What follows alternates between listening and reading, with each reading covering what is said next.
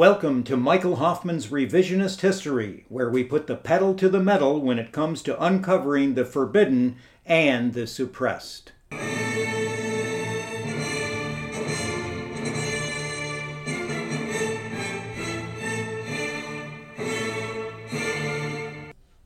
I'm Michael Hoffman, and today we're bringing you one of the hottest subjects on the historical horizon before we escort you on this untrammeled adventure in the advancement of knowledge, we ask you to patronize our bookstore at www.revisionisthistory.org.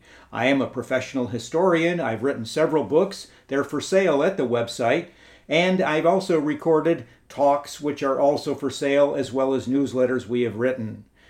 The sale of my work allows me the privilege of continuing to write and research, so please visit www.revisionisthistory.org and keep us working for truth in history.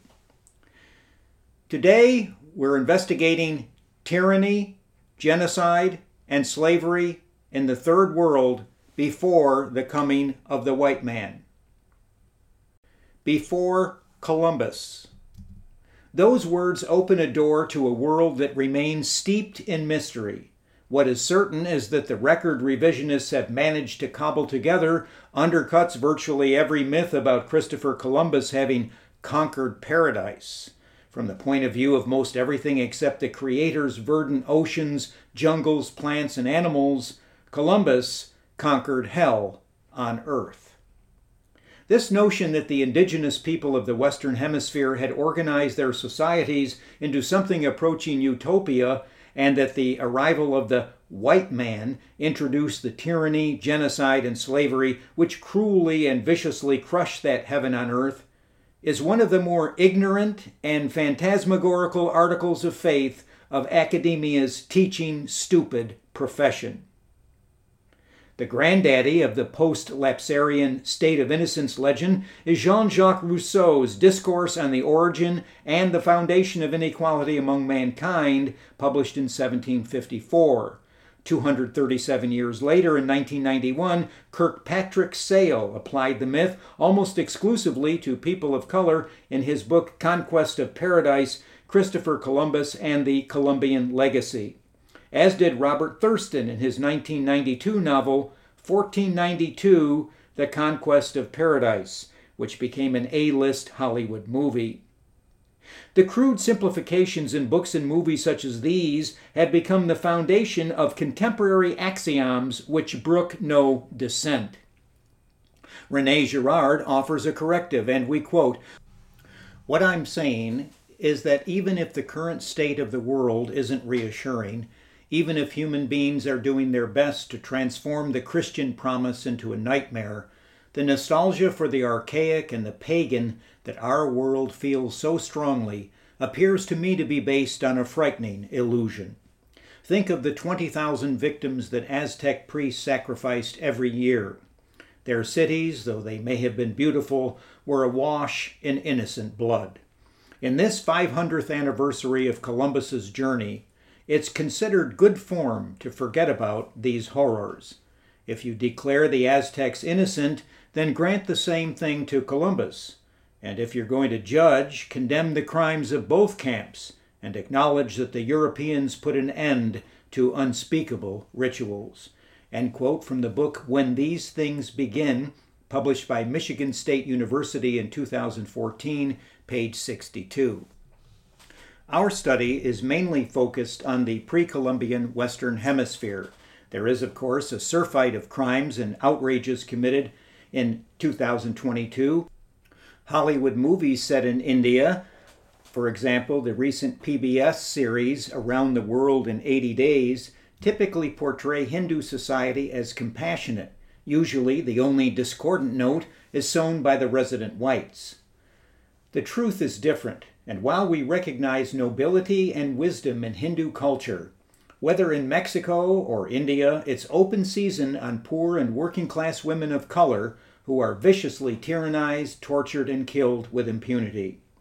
Uttar Pradesh is a province in India where lower caste people are severely oppressed, sometimes to the point of starvation and murder.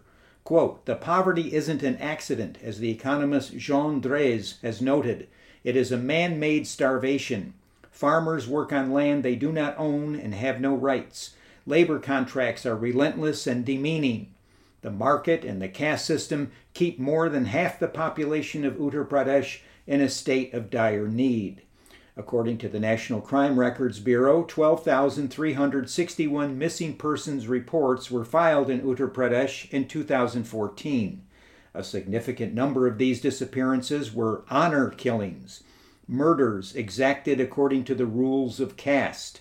Families severely punish their children for forming relationships or even friendships outside their caste.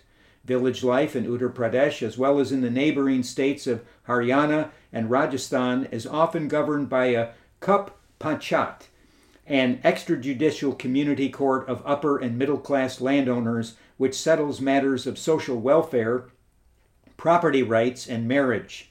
Caste endogamy, that is, arranged marriages, ensures that property stays within the community. Love marriages based on romance pose a threat to the Khap Panchayat's existence because they undermine the caste system. Intercaste relationships are a powerful challenge to centuries of segregation.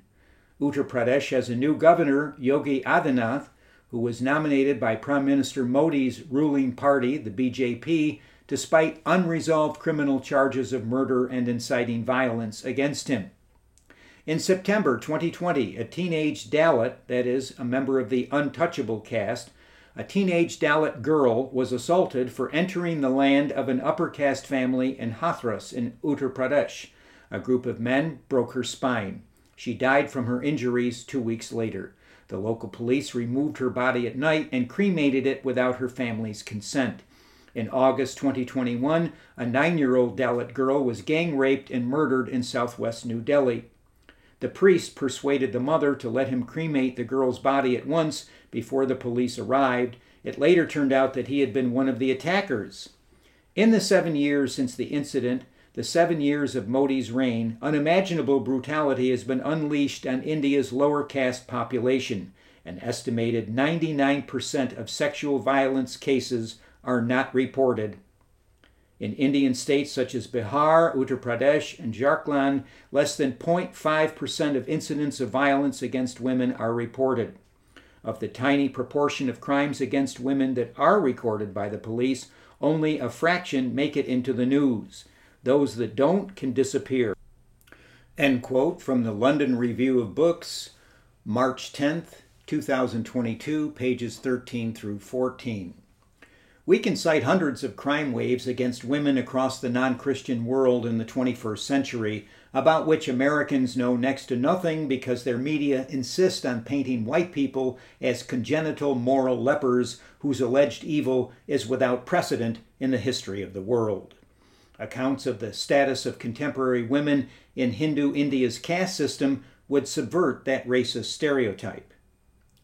Our study in this broadcast includes only accounts of Third World history before white people were present. Were we to dwell on the horrors in modern India and Mexico, detractors would respond by saying that these evils are holdovers from when the white man colonized India or Mexico. Their fallback position is always to a pre white history that is depicted as idyllic. To build a strong case, therefore, from history, our study is limited to those historical epochs, particularly in the Western Hemisphere, that arose prior to the 16th century, in which the hackneyed alibi, the white man made me do it, is unsustainable. The civilization haters obfuscate the fact that, however flawed, precious respect for the rights of the individual was incubated in England, Scotland, Ireland, and blossomed in Christian colonial and later Republican America, powered by a people deeply imbued with biblical values related in particular to human beings as bearers of the image of their divine Creator, whose rights were derived from Him, not men. In contrast, the level of slavish idolatry accorded to pagan rulers in the Americas before Columbus is downright nauseating. For instance, among the Natchez tribe of Louisiana, their monarch was known as the Natchez Sun. He appeared to wield unlimited power. His every movement was greeted by elaborate rituals of deference, bowing, and scraping. he could order arbitrary executions, help himself to any of his subjects' possessions, and do pretty much anything he liked. That's from David Graeber and David Wengrow's important book, The Dawn of Everything A New History of Humanity, published in 2021, page 156. The same was true in the Florida Keys before Columbus among the Calusa natives. Slavery, genocide, and dictatorship was perpetrated by their leaders. If we had to characterize Native American nations prior to 1492, we would describe the majority of them as war oriented butchers intent on slave catching expeditions against other tribes. The principal objective of their relentless raids was the abduction and abject bondage of fellow natives in rival tribes. In the relentless pursuit of their hate whitey narrative, media and academia gloss over this Holocaust. Among Aboriginal societies on the northwest coast, quote, from the Klamath River northwards, there existed societies dominated by warrior aristocracies engaged in frequent intergroup raiding and in which traditionally a significant portion of the population had consisted of chattel slaves.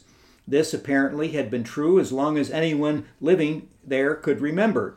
Throughout the entire region, a 1,500 mile strip of land from the Copper River Delta to Cape Mendocino, intergroup raiding for slaves was endemic and had been for as long as anyone could recall. In all those societies of the Northwest Coast, nobles alone enjoyed the ritual prerogative to engage with guardian spirits who conferred access to aristocratic titles and the right to keep the slaves captured in raids.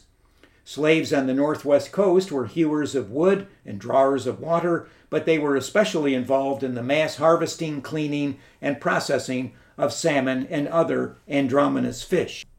Quoting now from Graeber and Wengrow, the first European accounts of the region in the late 18th century speak of slaves.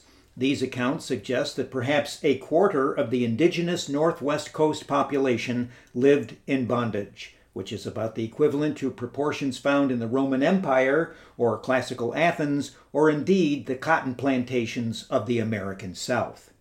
What's more, Indian slavery on the northwest coast was a hereditary status. If you were a slave, your children were also fated to be so.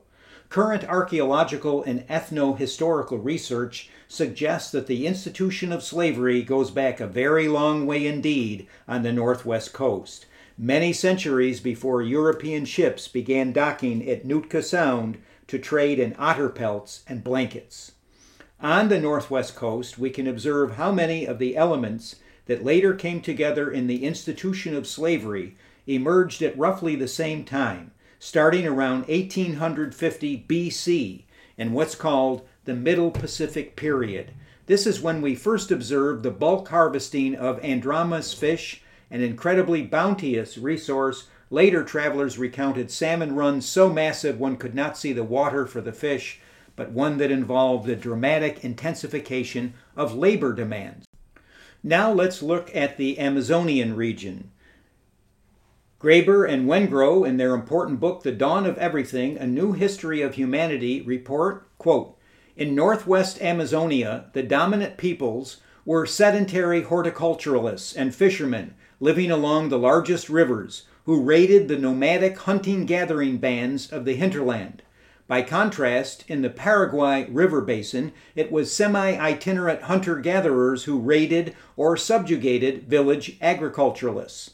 In southern Florida, the hegemonic groups, Calusa in this case, were fishermen gatherers who lived in large permanent villages but moved seasonally to fishing and gathering sites, raiding both fishing and farming communities.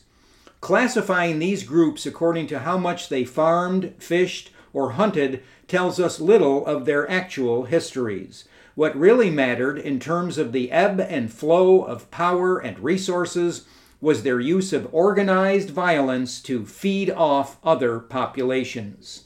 Sometimes the foraging peoples, such as the Guaycurú of the Paraguay palm savanna, or the Calusa of the Florida Keys had the upper hand militarily over their agricultural neighbors. In such cases, taking slaves and exacting tribute exempted a portion of the dominant society from basic subsistence chores and supported the existence of leisured elites. It also supported the training of specialized warrior castes, which in turn created the means for further appropriation and further tribute. Raiders almost invariably insisted that slaves were captured for their life force or vitality, vitality which was consumed by the conquering group. Captives could sometimes be kept suspended in social death as part of a permanent pool of victims awaiting their actual physical death. Typically, they would be killed at collective feasts, akin to the Northwest Coast potlatch, presided over by ritual torture specialists, and this would sometimes result in the eating of enemy flesh and quote from Graeber and Wengrow, pages 176 to 177, 182, 186, and 188 through 189. Lo and behold, many centuries before Euro- European ships began docking, perhaps a quarter of the indigenous Northwest Coast population, that is, contemporary Northern California, Oregon, and Washington, lived in bondage. I repeat that. Many centuries before European ships began docking, perhaps a quarter of the indigenous Northwest Coast population lived in bondage. Columbus had nothing to do with that. There were no white people here when that occurred. That bondage is equivalent to proportions found in the Roman Empire, classical Athens, or indeed the cotton plantations of the American South. So, where is the special perfidy that woke leftist extremists attempt to fix as an indelible moral stain on whites alone? The documentary record teaches that the slave horrors that transpired in the antebellum South were also perpetrated by Native American tribes centuries earlier and on a similar magnitude throughout the Western Hemisphere. Slavery is an almost universal characteristic of pagan societies, which was then perversely adopted by Southern Christendom under the special circumstance of the influence of the directives of the Talmud of Babylon and Maimonides' permission for oppressing black people. These facts are not put forth as any type of justification for the colonialism or white racism that came later. These are suppressed truths, and they recommend themselves to us on that basis alone because the facts speak for themselves. Truth should be embraced for its own sake. Yes, the so called Christian West betrayed the gospel in the centuries when it colonized and subjugated people of color in third world nations. It does not matter whether this occurred during the medieval papal crusades or the 18th century era of Dutch and English Protestant colonies in Asia. When Christians assume superiority over another soul and the right to take their labor, their land, and resources, they are no longer Christians. They have desacralized the Christian nation. Christian philosopher Rene Girard, who we heard from at the top of the broadcast, grasped this fact, and at the same time he rejected the woke absurdity of rendering pagan societies superior in virtue to civilizations where Jesus actually is king. Quoting now Desacralization has been accompanied by de-Christianization, by a loss of the humilitas of the early Christians and Westerners have fallen prey to a cultural vanity that they are now more conscious of, but from which they're having trouble extricating themselves. For some time, the West took itself for a masterpiece of nature of which it was itself the author. Our era is right to react against this but it immediately goes then to the opposite extreme, as always happens in such cases. For the last 30 years, we've made it our duty to regard ourselves as the most monstrous creatures in all of history. The common denominator of all of these excesses is the desire to minimize and even to condemn the religious and cultural forces to which we owe the relative cultural superiority that we are misusing. Those are profound words, they bear repeating. And they're from the book we quoted earlier in connection with Girard, and that is page 63. By the way, Rene Girard's last name is pronounced is spelled G I R A R D. The true Christian is seldom tempted to go marching for the subjugation of people of color on the part of the East India Company or Teddy Roosevelt or Harry Truman, LBJ, Bill Clinton, or George W. Bush. Their crusades in Vietnam, Serbia, Iraq, and Afghanistan have no attraction for the true Christian. The evil in the third world that we have been recounting is not racial, it is religious. People of color have been its victims, whether India, Mexico, North America, Central America, or South America, which is our purview today. Contemporary evangelical Republican Christianity is, in many cases, with some honorable exceptions, a continuation of the imperial churchianity of 1900, when, as related by John T. Flynn in his book As We Go Marching, published in 1944, and we're quoting from pages 217 and 219, U.S. Senator Albert Beveridge stated, quote, The Philippines are ours forever, and just beyond the Philippines are China's illimitable markets. We will not renounce our part in the mission of our trustee, under God, of the civilization of the world. The question is elemental, it is racial.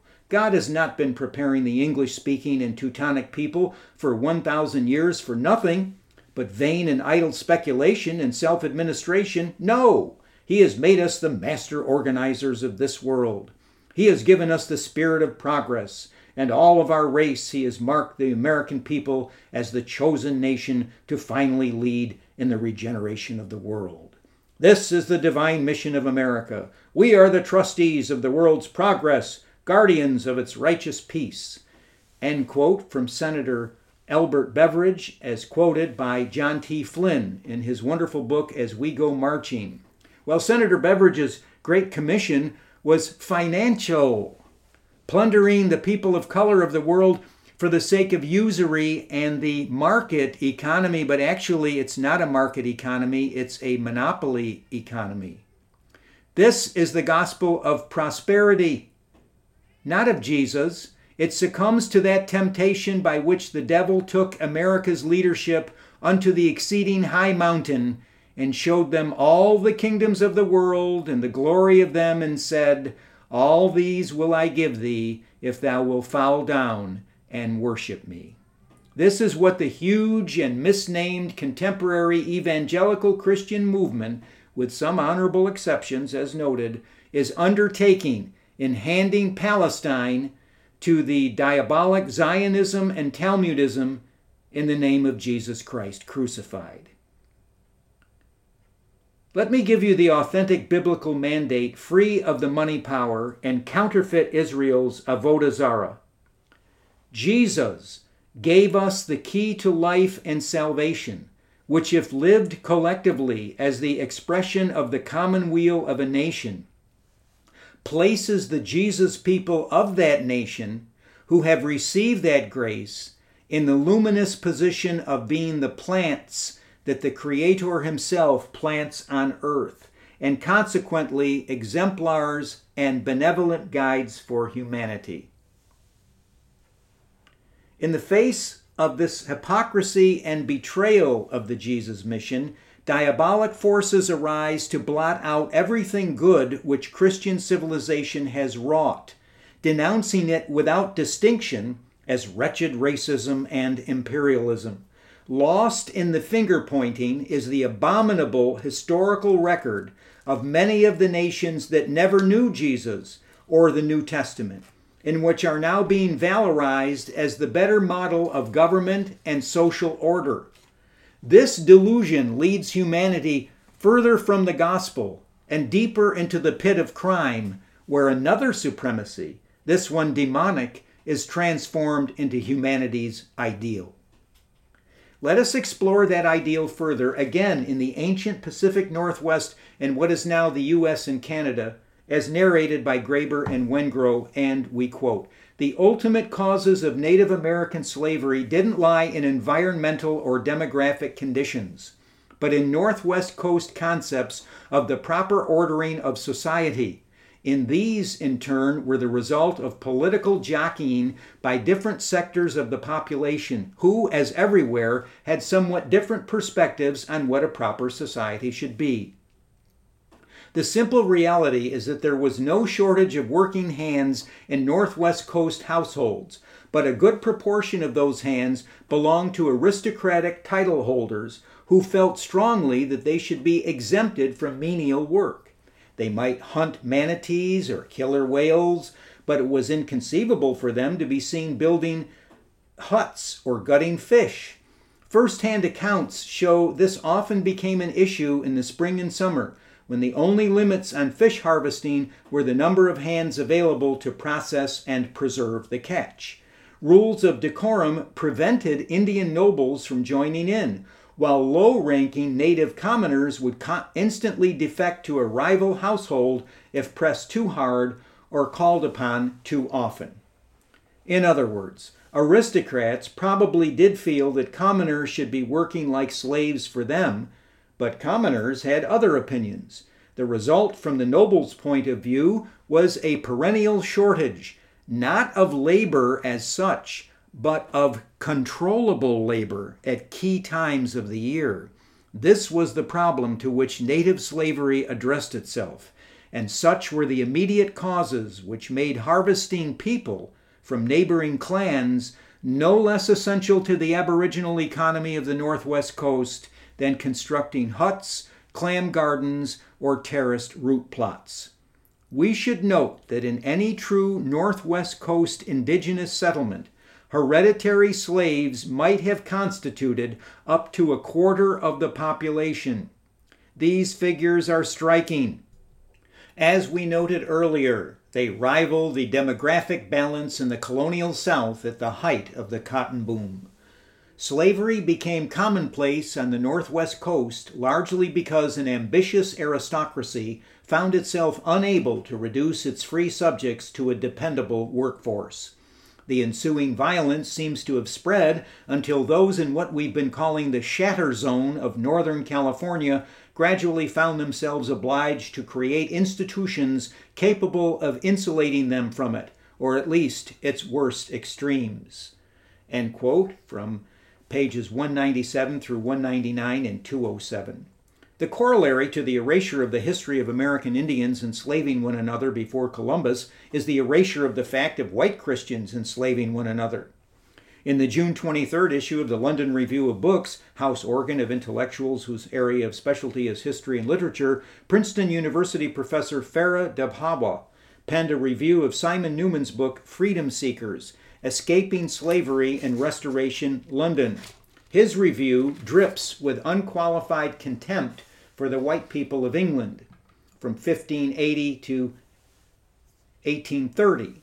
He writes about black people in the Britain of that era, repeating the current fad which claims that Britain was packed with black slaves and unfree Asians and Arabs from coast to coast.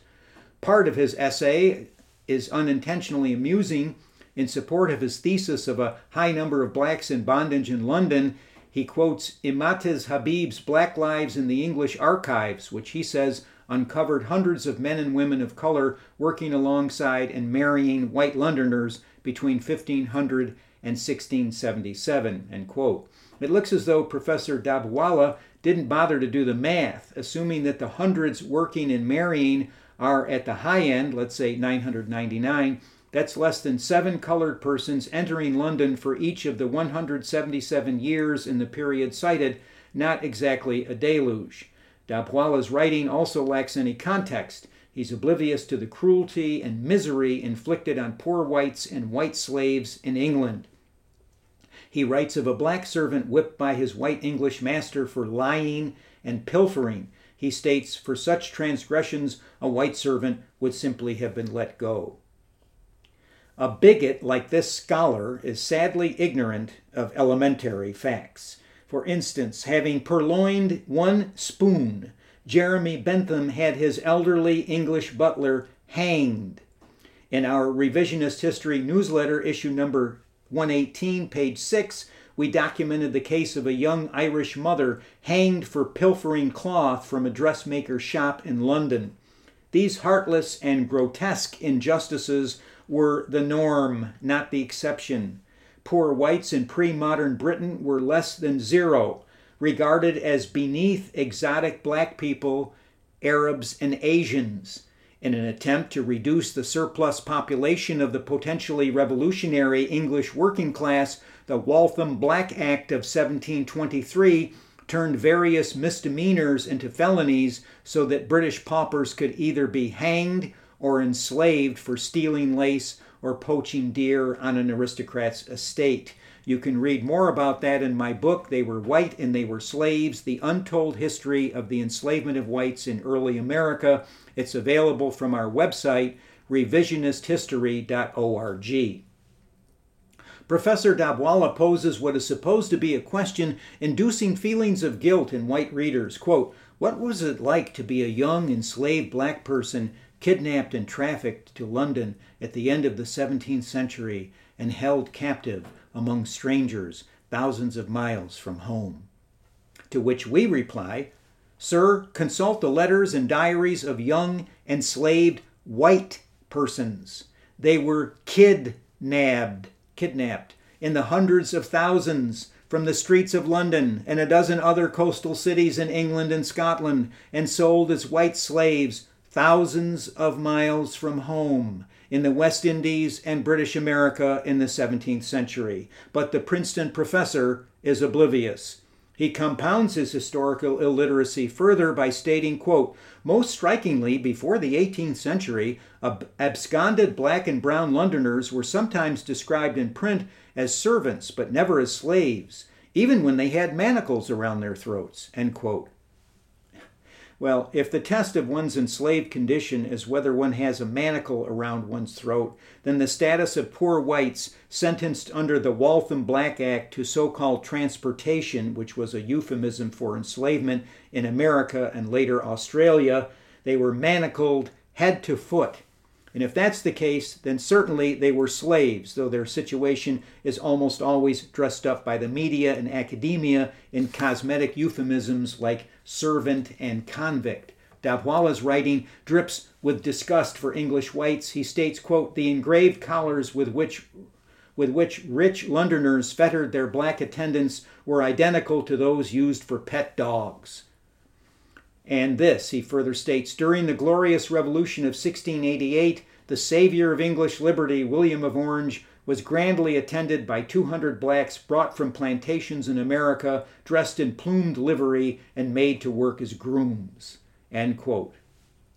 Well, the professor either doesn't know or doesn't particularly care that in 1688 the white child slaves of England were performing forced labor, climbing inside chimneys, and digging half naked in stiflingly hot, dangerous mines. In those underground tunnels, the little tykes dwelled in near perpetual darkness, entering before dawn and departing in many cases after sunset. They would have gladly exchanged their lot for that of grooms in plumed livery. English churchyards record the deaths of white children as young as six in collapsed chimneys and flooded or tunneled mines. Accusing white grandees like the diarist Samuel Pepys of erasing the victims of black slavery, Dabhoiwala does just that to the white slavery he refuses to see. It is not our intention to defend the Masonic English ruling class. Much of the enslavement they unjustly inflicted on people of color, they first perfected in subjugating the lower classes of their own kind. As far as we are concerned, Dabhoiwala can excoriate the aristocracy and predatory capitalists to his heart's content. As long as his accusations are documented, we have no objections. But what is a grave disservice to his readers, however, is the fact that in his racist contempt for whites in general, he renders invisible the miseries of the English poor and unfree and working classes. There has been a surfeit of television programs and movies lately with black people portrayed as members of the middle and upper classes in Regency and Victorian England. Dabhoiwala does nothing to challenge these ridiculous depictions. More than 100 years later, Great Britain in 1939, on the eve of World War II, was a sea of blond and blue eyed English folk. There is no evidence of any sizable mulatto population that would have been in existence if the recent BBC dramas were anything other than the pathetic wishful thinking of white liberals. Mr. Dabhoiwala is aware that the comparatively few black people resident in England in the 18th and 19th centuries were there mostly as status symbols for the affluent and objects of curiosity.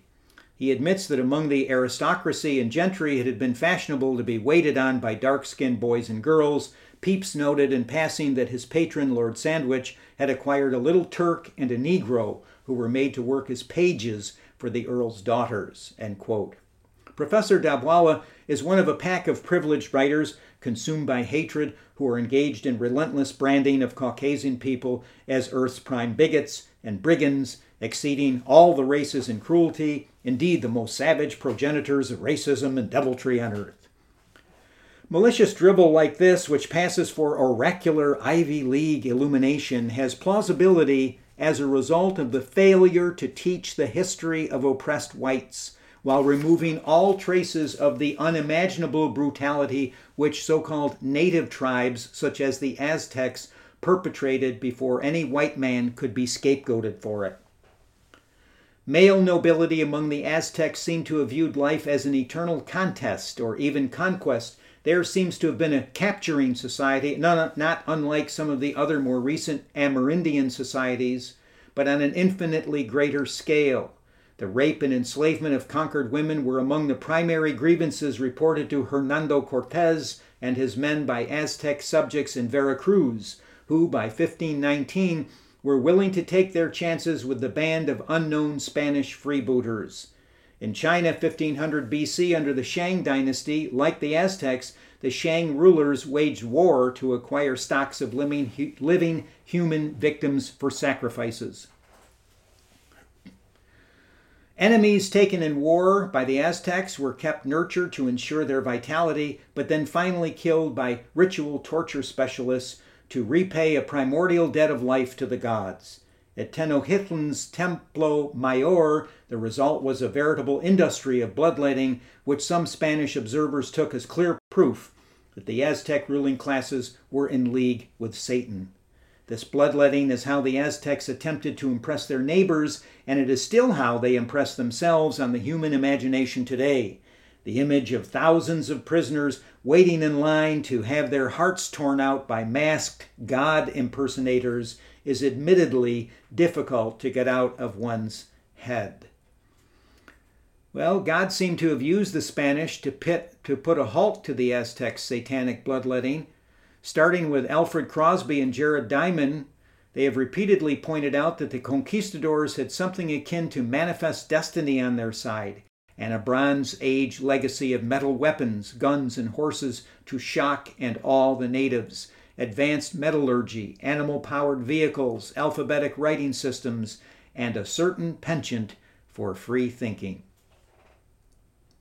After the Aztecs, another favored nation regarded by academics and the corporate media as infinitely superior to the West, are the Incas of South America, who evinced the pre Columbian penchant for savage despotism by their divine king, who was known as Sapa Inca, and the worship of him and elite human beings in his court.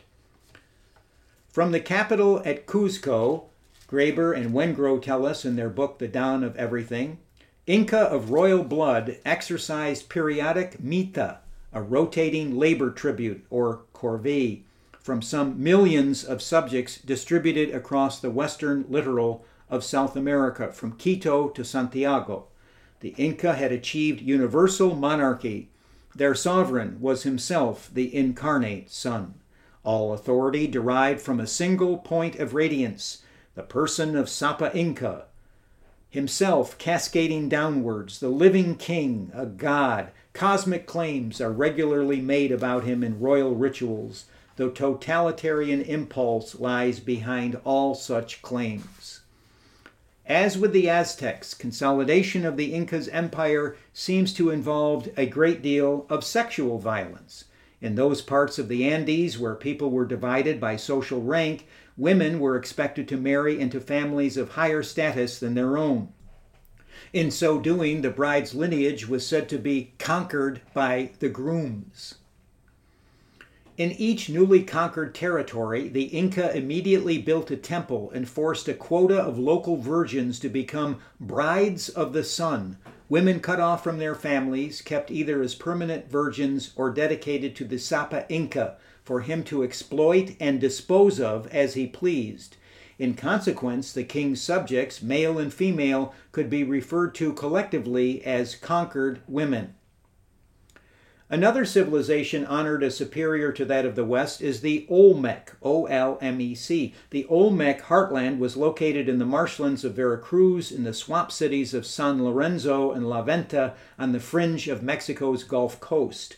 Olmec art from 1500 to 1000 BC, including figurines and stone sculpture, which proliferated across an enormous area straddling the Isthmus of Tehuantepec and including Guatemala, Honduras, and much of southern Mexico.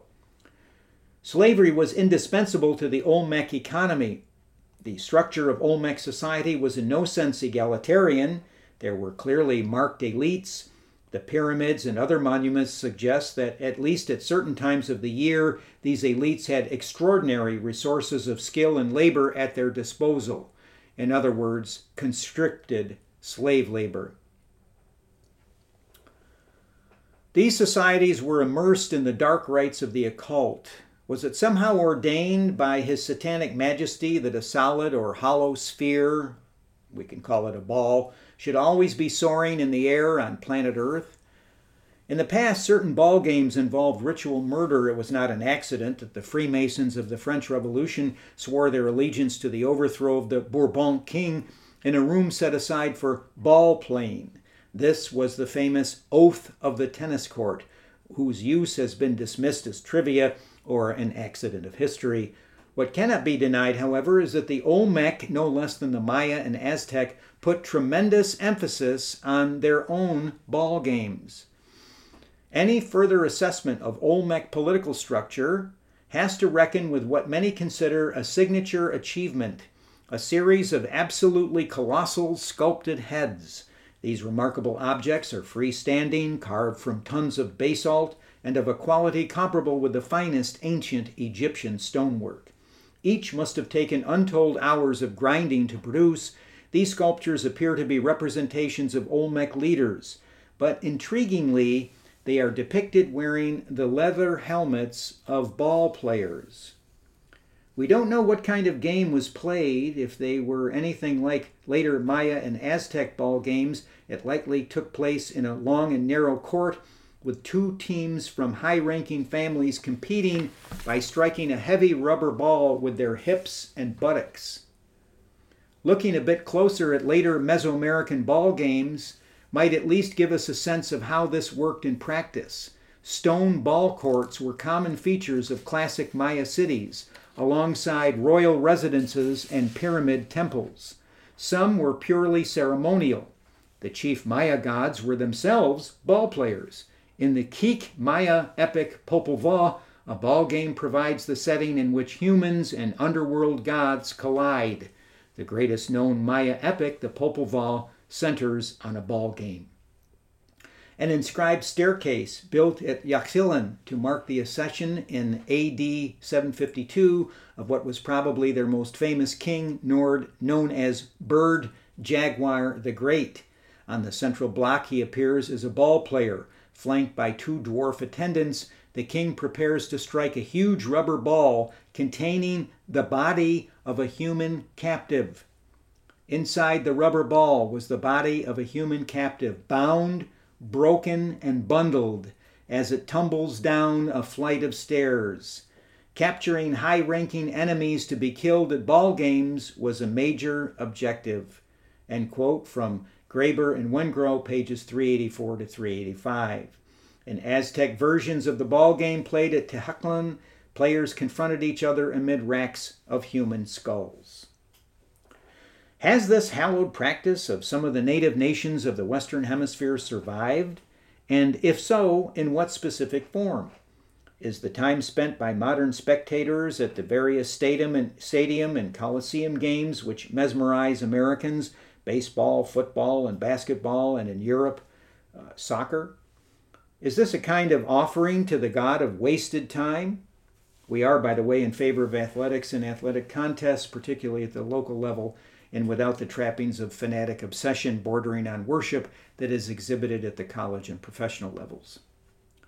We know from our own investigative work that the ancient pagan tree of tatters, which held the shredded clothing of victims of human sacrifice, is present in modern times. We saw it in the ritual murder of a little girl in a case we investigated when we were reporting for the establishment media in upstate New York, the death of Carmen Colon in Rochester, to New York. To what degree, if any, is the deadly Olmec Aztec Mayan ball game still in play.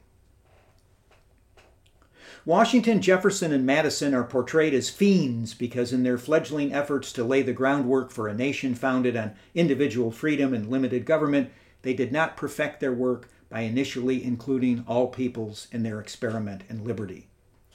What is discounted is the tremendous battle they waged to successfully construct that groundwork from which future generations of all races, colors, and creeds could benefit enormously.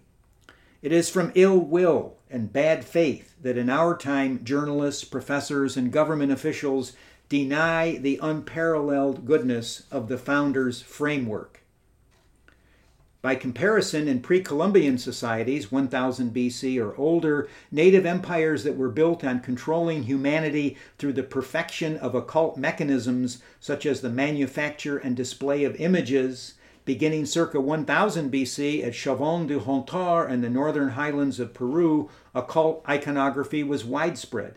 The images at Chavín from thousands of years ago induced a psychological state similar to the one in which Americans are undergoing in our time, in the alchemical theater in which almost all who access the movie, TV, and online media eventually have the status of initiates. The images erected at Chavín were not for the uninitiated, crested eagles curling on themselves, vanishing into a maze of ornament. Human faces grow snake like fangs or contort into a feline grimace. Some of these images are described by scholars as monsters, but as we are in another kind of visual universe altogether, it is the realm of the shape shifter, where nobody is ever quite stable or complete and diligent mental training is required to tease out structure from what at first seems to be visual mayhem. In other words, chaos culture. Sound familiar?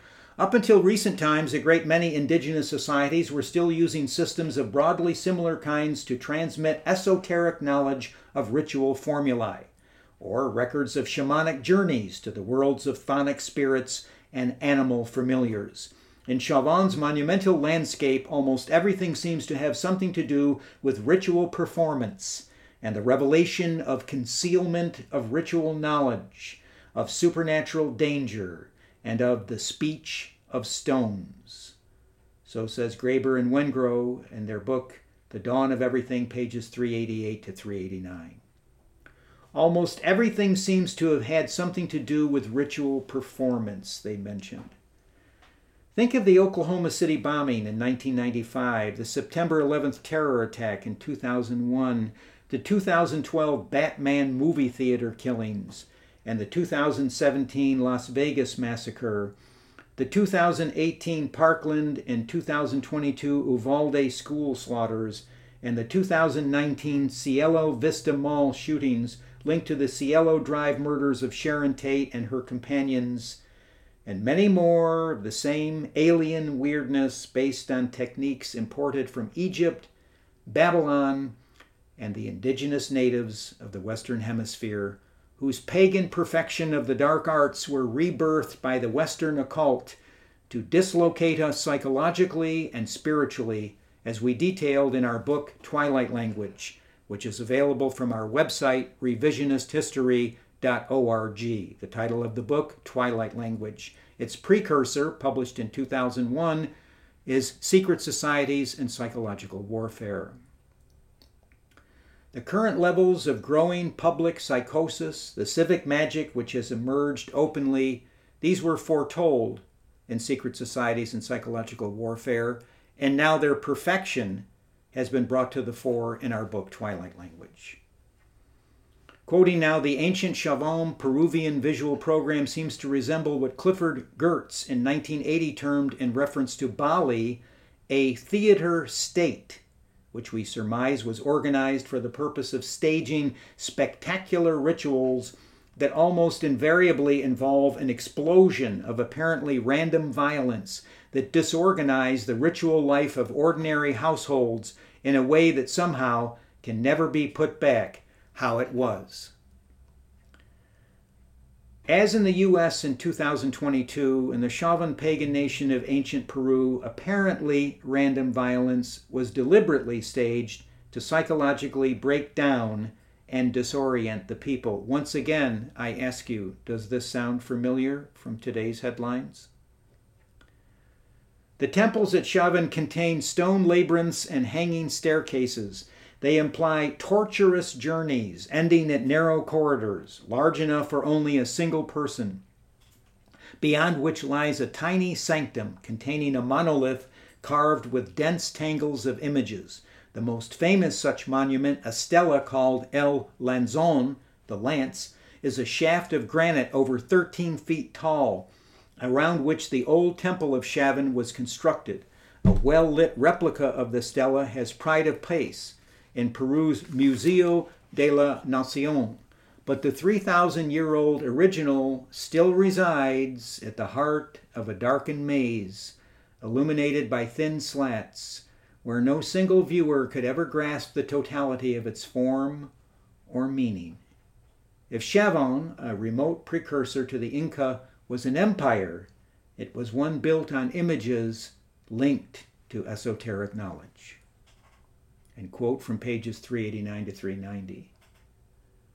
So those societies were ruled by what would appear to be a kind of satanic genius, and they evinced this theatrical monumentalism, whether in the form of a granite monolith or a pyramid.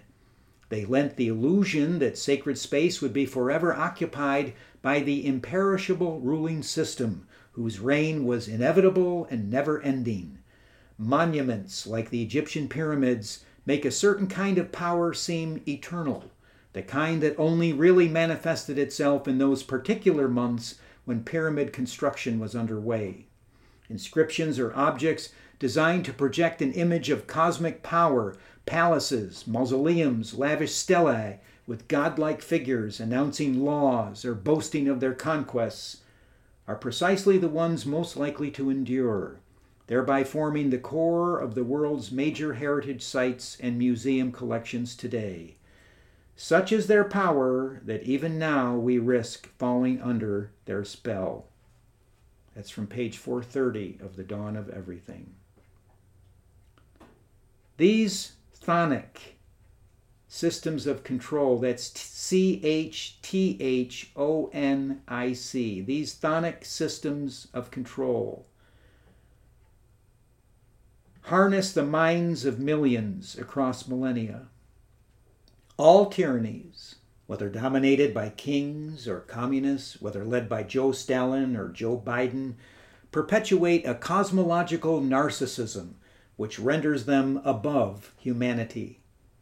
As such, they are above the law, they are prone to arbitrary bloodletting and money manipulation, and they are boastful of their supposed divinity.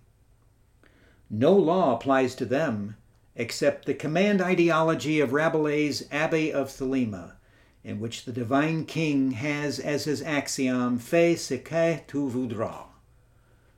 Do what you will. Do whatever you want.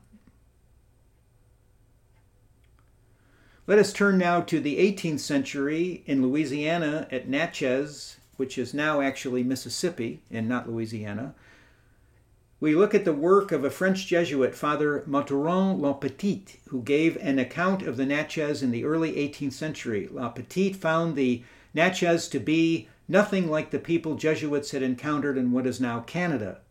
He was especially struck by their religious practices.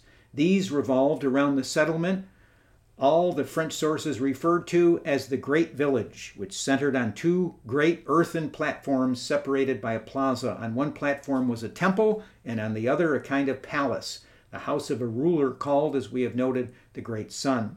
The platform was large enough to contain up to 4,000 people, roughly the size of the entire Natchez population at the time.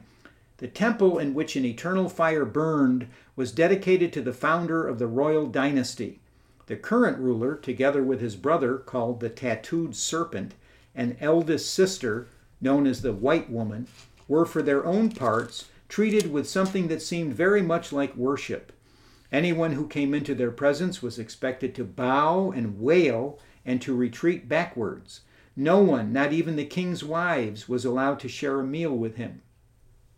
Only the most privileged could even see him eat.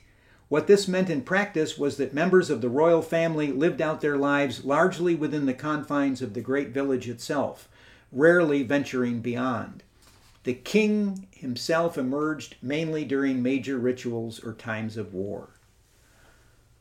The Natchez great sun, his sheer personal power, French observers were particularly struck by the arbitrary executions of Natchez subjects, the property confiscations, and the way in which at royal funerals court retainers could, and would often, apparently quite willingly, offer themselves up to be strangled to accompany the great sun and his closest family members in death.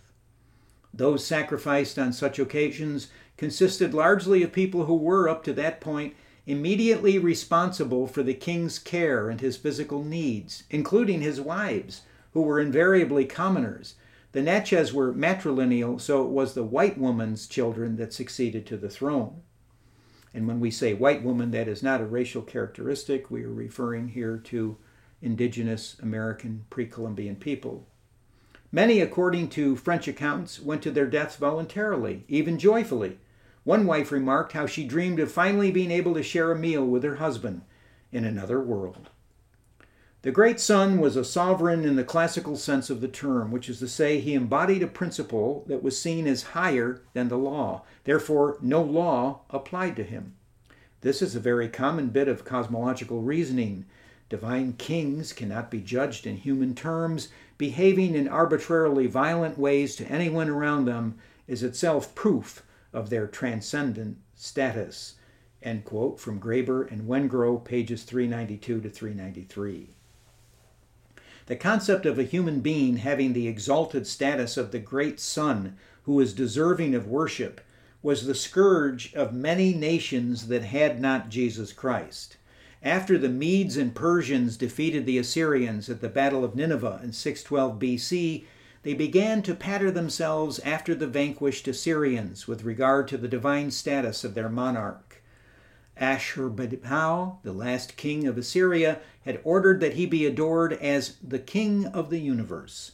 The Persian model of the despot deserving of worship was in turn emulated by the Sasanians and the Parthians, and of course throughout the Orient. The West, beginning with Greece, was first blessed with intimations, however faint, of the power of rulers limited by the polis, P O L I S, that is, the citizenry as a whole and in the Christian model, in humble, ordered subjection to the Creator, culminating in the American patriots' world shaking revolutionary cry against the ruinous divine right of George III We will have no king but Jesus. We do not associate as satanic everything about these mysterious people, whoever they were. American Indians may have arrived later the people who inhabited America centuries before 1492. Very enigmatic people. Some of these peoples may have pursued a natural law course. For certain, in what is now eastern Missouri, Illinois, and central Ohio, these enigmatic ones who inhabited the American Midwest circa 1000 BC to 1350 AD were extraordinary engineers and astronomers. Giving credit where it is due, we admire their brilliance while simultaneously tracking the bloody horrors that almost always mark these alleged pre white utopias of America before Columbus. We qualify the assertion as alleged in that the natives of medieval America could have been, conceivably, possibly, Caucasian. It's a question for another day, but in the meantime, readers may wish to consult Pierre Honoré's controversial 1961 classic, Ich fand den weißen Gott, translated into English and published by Putnam's in 1964 as In Search of the White God The Mysterious Heritage of Central and South American Civilization. Graeber and Wengrow provide an account of the awesome resplendence and high strangeness of this area of pre Columbian American history about which we know comparatively little, as well, its, as well as its terrible denouement. Let's now turn our focus to Cahokia, Illinois. Quote, From roughly AD 1050 to 1350, there was in what's now East St. Louis, a few miles west of Illinois, a city whose real name has been forgotten, but which is known to history as Cahokia. It appears to have been the capital, rising magnificently and seemingly from nowhere around the time that the Song dynasty ruled in China and the Abbasid Caliphate in Iraq. Cahokia's population peaked at something in the order of 15,000 people. Then it abruptly dissolved.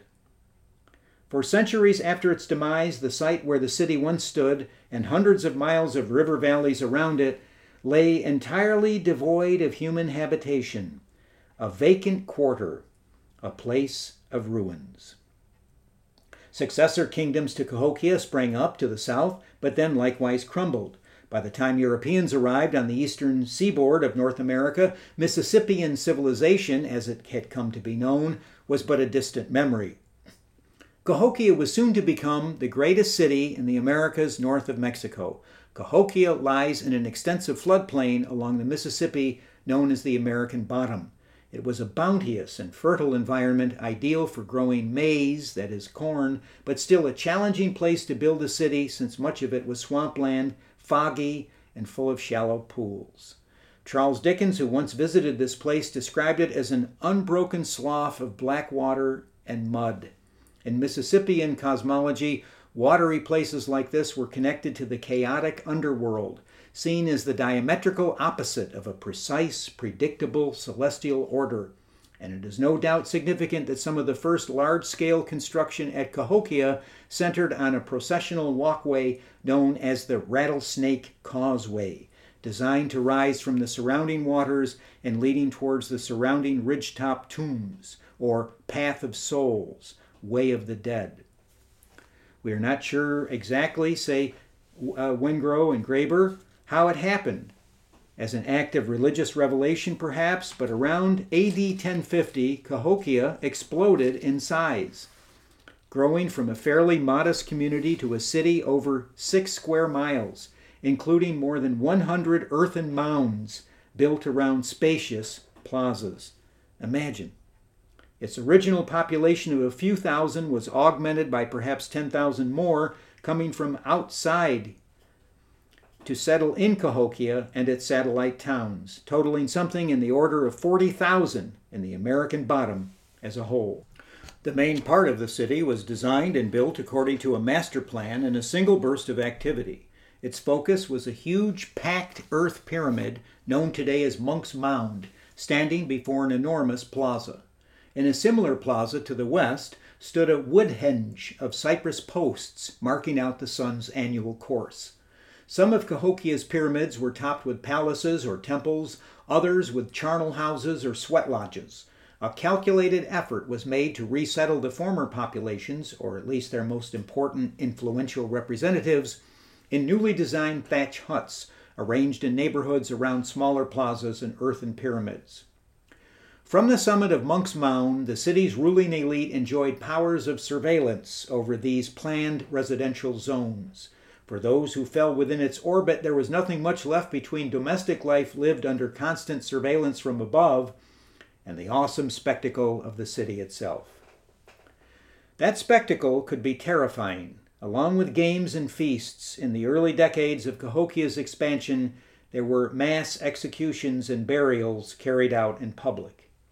As with fledgling kingdoms in other parts of the world, these large scale killings were directly associated with the funerary rites of nobility, in this case, a mortuary facility centered on the paired burials of high status male and females whose shrouded bodies were placed around the surface built up from some thousands of shell beads. Around them, an earthen mound was formed precisely oriented to an azimuth derived from the southernmost rising point of the moon. Its contents, including four mass graves, holded the stacked bodies of mainly young women, though one was over 50, who were killed specifically for the occasion. Birdman symbolism was especially marked in the smaller kingdoms, some 50 in all, that began to appear up and down the Mississippi. The rulers of these towns were often buried when seemed to be precious badges and insignia manufactured at Cahokia. Sacred images in Cahokia itself focused on the figure of the Corn Mother, who also appears as the Old Woman, a goddess holding a loom. During the 11th and 12th centuries AD, Mississippian sites with links to various kinds to Cahokia appear everywhere from Virginia to Minnesota, often in aggressive conflict with their neighbors. Trade routes spanning the continent were activated, the new materials for new treasures pouring into the American bottom. Things began to grow increasingly violent fairly fast. Within a century of the initial urban explosion at Cahokia, in about AD 1150, a giant palisaded wall was built, though it only included some parts of the city and not others.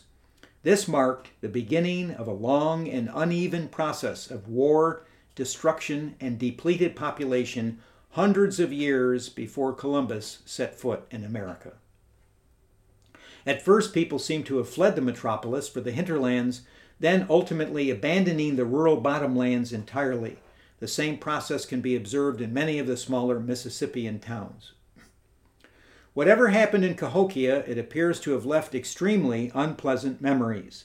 Along with much of its Birdman mythology, the place was erased from any later oral traditions.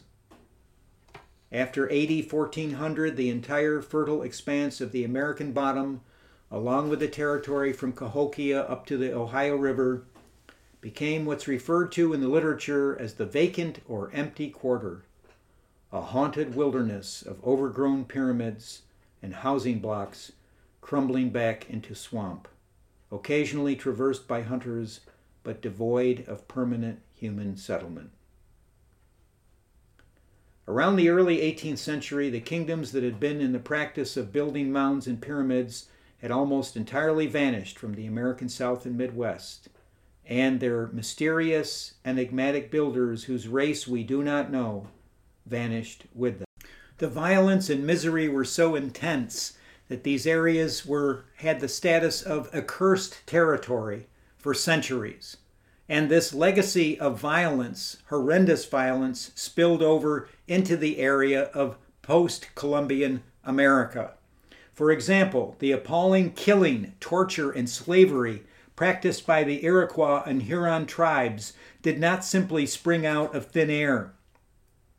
Those Native Americans didn't suddenly decide to adopt barbaric customs only after the white man entered their environs.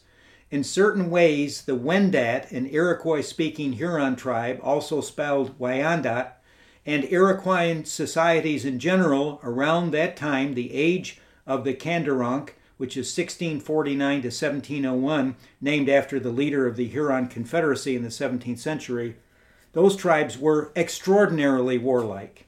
There appears to have been bloody rivalries fought out in many northern parts of the eastern woodlands before European settlers began supplying indigenous factions with muskets, and these resulted in the Beaver Wars.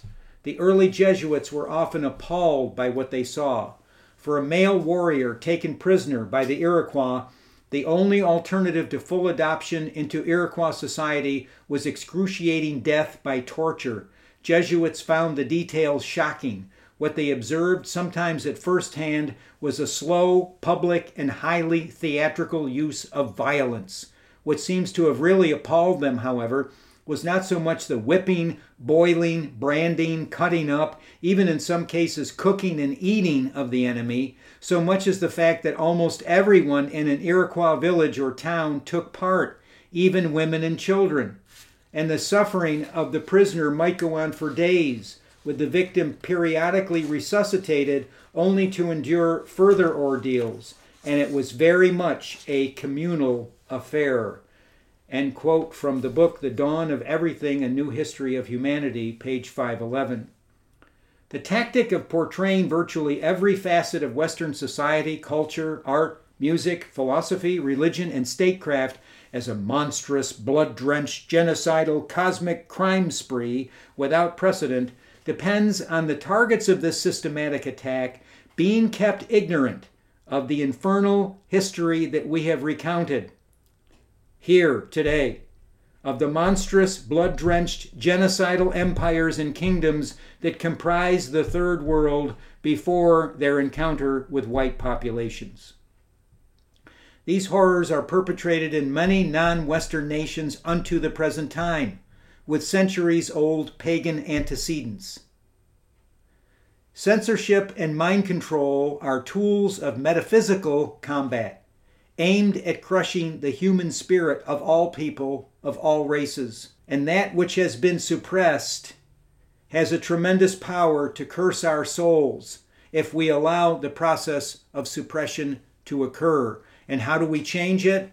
By ending cancel culture, by allowing the free circulation of ideas, by permitting the promise of the First Amendment to the Constitution of the United States, of the right to a free press, and the right to be wrong, which is the point that is missed in so many of the arguments about hate speech and freedom of speech. The concept that was brought to the fore during the Christian Enlightenment. Yes, there was a secular Enlightenment, there's also a Christian Enlightenment.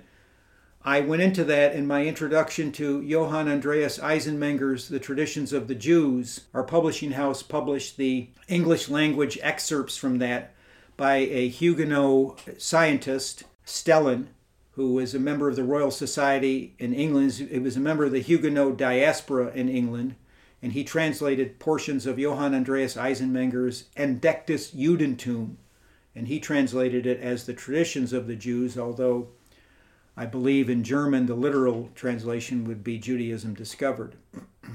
but we, we go in to some considerable length, I think, into the existence of the Christian Enlightenment, and Eisenmenger was one of the pioneers of that. But as we proceed into the Jeffersonian era of the early American Republic, what's often missed is the fundamental concept fought for by the American patriots of error having rights. And because the question was who determines what is truth? And they had been very fearful of the old world where people had been slaughtered in Western societies over the concept that the Protestants were inherently wrong or the concept that the Catholics were uh, indisputably wrong, and therefore Catholic error or Protestant error or Judaic error or Muslim error had to be violently suppressed. Had to be that if someone was publishing a Muslim or a Judaic or a a Protestant or Catholic book and one of the rival factions objected to it, then it was correct and right and legal to suppress that expression, that literature, that press. And that changed with the American Revolution. Error has rights. That was the fundamental theme. And that's what's missing now. It's if we recall the history of the intellectual history of the West, then we understand that so many times ideas that were condemned as absurd and ridiculous and wrong and dangerous later on proved to be absolutely correct, beneficial, and salubrious. Therefore, error has rights because we don't know everything. And if we have a certain humility, then we will understand that the notion that there is an expert opinion to which we must all genuflect is at the root of tyranny. And so I thank you today, both to the podcasting systems that allow us to speak freely, as well as for your support. We do need your donations to continue. Our mailing address is Independent History and Research, Box 849, Coeur d'Alene, Idaho 83816. And we're at revisionisthistory.org. That's our website. We're also on Twitter and we have a blog And of course, we've published 10 history books, 122 newsletters, numerous magazine and newspaper articles, and many talks and broadcasts like this. They're, they will all be found at revisionisthistory.org. I'm Michael Hoffman. This is Michael Hoffman's Revisionist History. Thank you for joining me today.